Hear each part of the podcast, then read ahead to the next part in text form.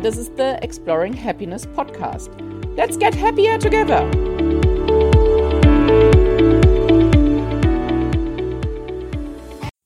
Hello, hello, hello. Let's dive in. Today I'm going to talk about parenthood and happiness.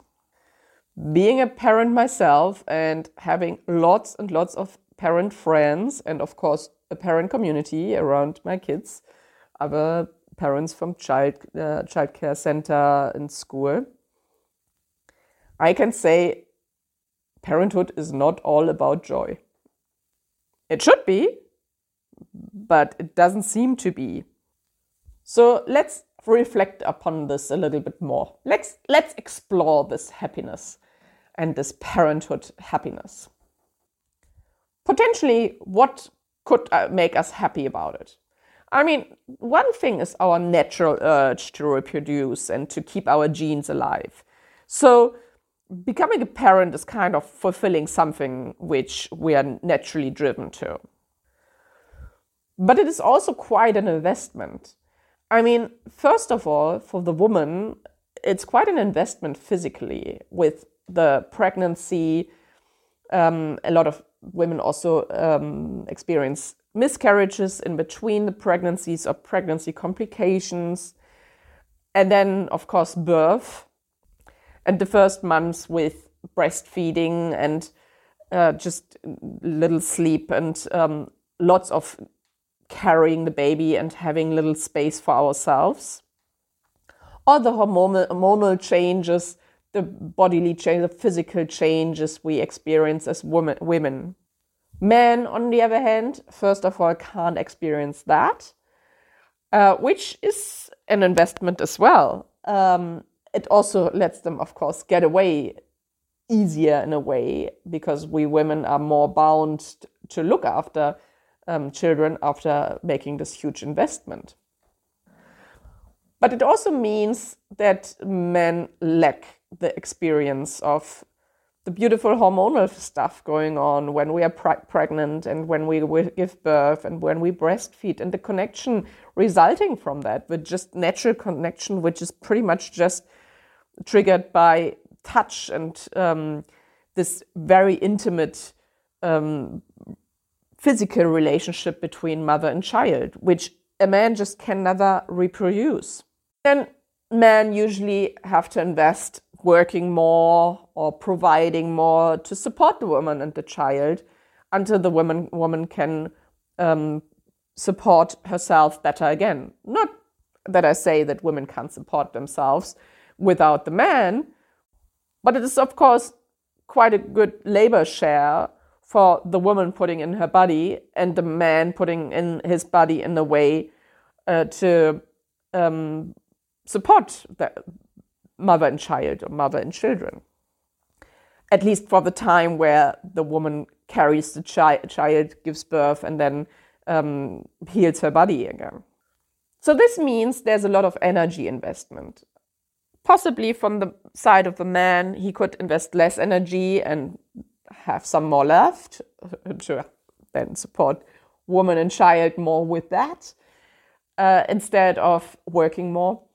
Uh, but but the woman definitely has to invest a lot of energy, physical energy, um, into and also emotional energy, particularly with uh, the the rises and drops of hormones, to become a parent.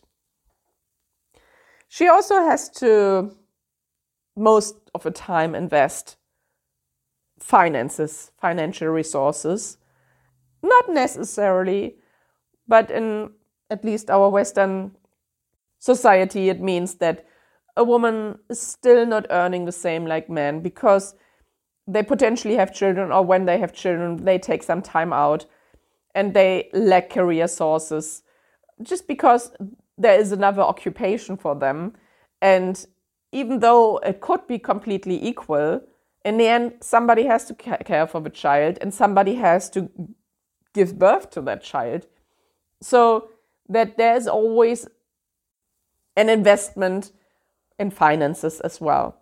Not necessarily, but in reality, there is. And there's also time because as a woman being pregnant and giving birth and breastfeeding, I mean, we can do everything. But can we really? I think we have to make a certain time investment to look after our child, to look after ourselves, um, to regain life energy. And that is also a time investment. So there's certain investments. And what are the payouts?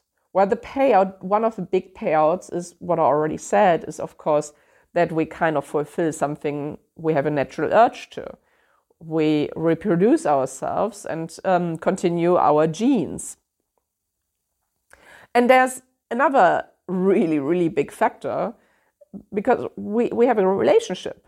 We give birth to someone who we will have a relationship with, even if none of us form and uh, maintain and nurture that relationship because we give the child to adoption or um, because of we later don't care for that relationship and don't nurture it it's still there it is the deepest relationship we can have even if we don't foster it and nurture it because it is grounded on oxytocin so sex birth and breastfeeding all are huge releases for oxytocin.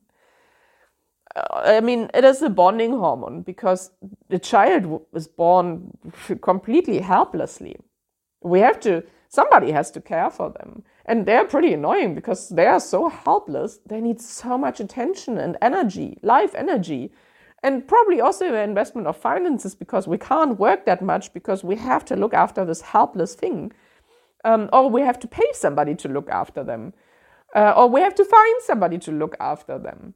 But the payout is that it triggers a huge amount oxytocin, of oxytocin because particularly if we in the beginning hold the child a lot, carry it a lot. I mean, sure, a lot of us put them in the pram and leave them there as long as we can and put them in other beds, but I found that children don't really like that. They they, they, they're born, the babies are born, they are helpless, they, they are really uh, afraid of leaving our embrace. They want to be on us, and I think um, all parents know what I'm speaking about. Uh, they, they cry if we put them away because uh, they, they, need, they need the physical contact. That's the only thing they feel safe with, particularly in the first months. That's a huge oxytocin releaser, a huge trigger for oxytocin, the bonding hormone. So that is another reason why we have this really deep bond with, with our children, even if later we don't nurture it. And of course, we can uh, put the babies, we just can let them cry, we can put them in a bed or in a pram and let them cry and don't carry them, don't take them out. Of course, we can do that. And sometimes I think we have to. But in general, in the first months, I think we are all also really receptive for that uh, uh, oxytocin. I mean, the babies are cute. We want to cuddle them. We want to hold them. So we are triggered to actually use that trigger of oxytocin and even make that stronger. And it makes sense. So we have a really, really, really deep bond with that little being because it needs so much help, particularly in the first years. And then it needs even more help later. But then, of course, there's some kind of independence happening where um, the kids, when they can then walk and talk and um, start to make friends and start to learn stuff, so that they, they start to become step by step more and more independent. They can do things without us. And I think we should also encourage that because that's, that's how it's supposed to be. Uh, they should be independent of us, and then we should, in the end, just have a relationship with each other, which is based on that very deep relationship we get from the beginning. Um, so that we are hopefully one of the big trust and uh, counsel partners in that relationship.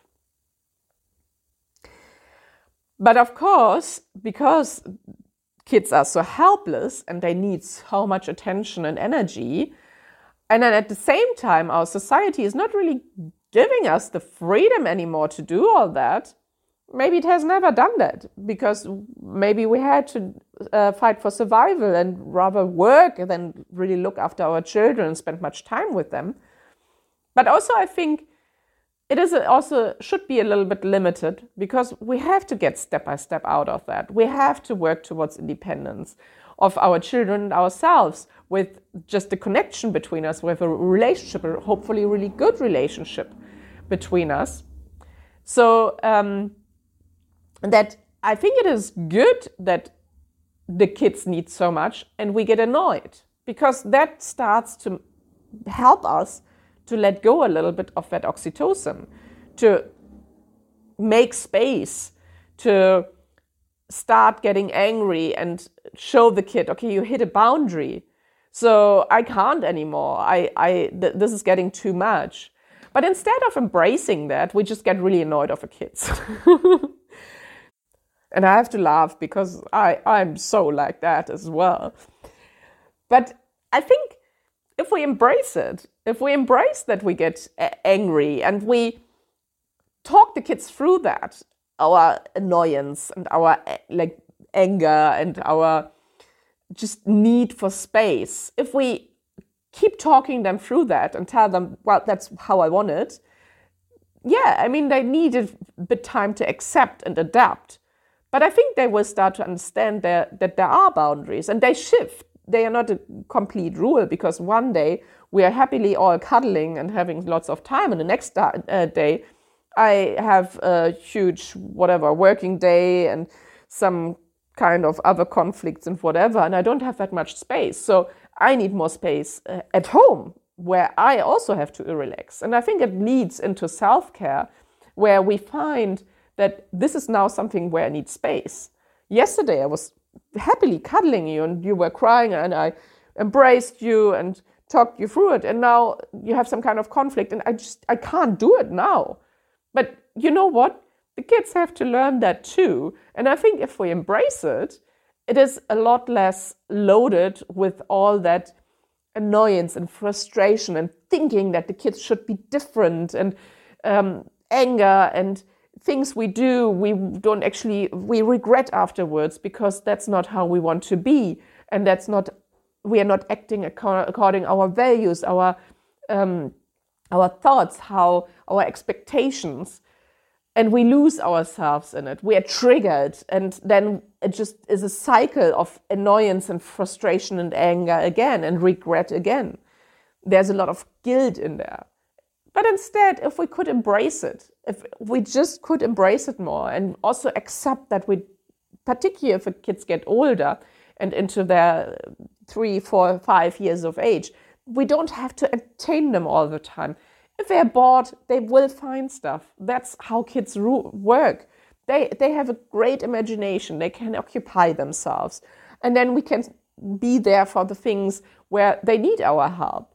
And of course, also where we need them and their relationship and their oxytocin and their love, um, where we do things together, where we connect and have some cuddle time or some excursions, something we do together, something we experience together to deepen and nurture our bonds. If we could embrace all that, I think parenthood is a really big thing for happiness, even though I think, of course, that you can be completely happy without being a parent. And there's lots of examples. But as a parent, I wanted to explore this connection with happiness. So if you're a parent, happy parenting. I talk to you next week. Have a great, happy week.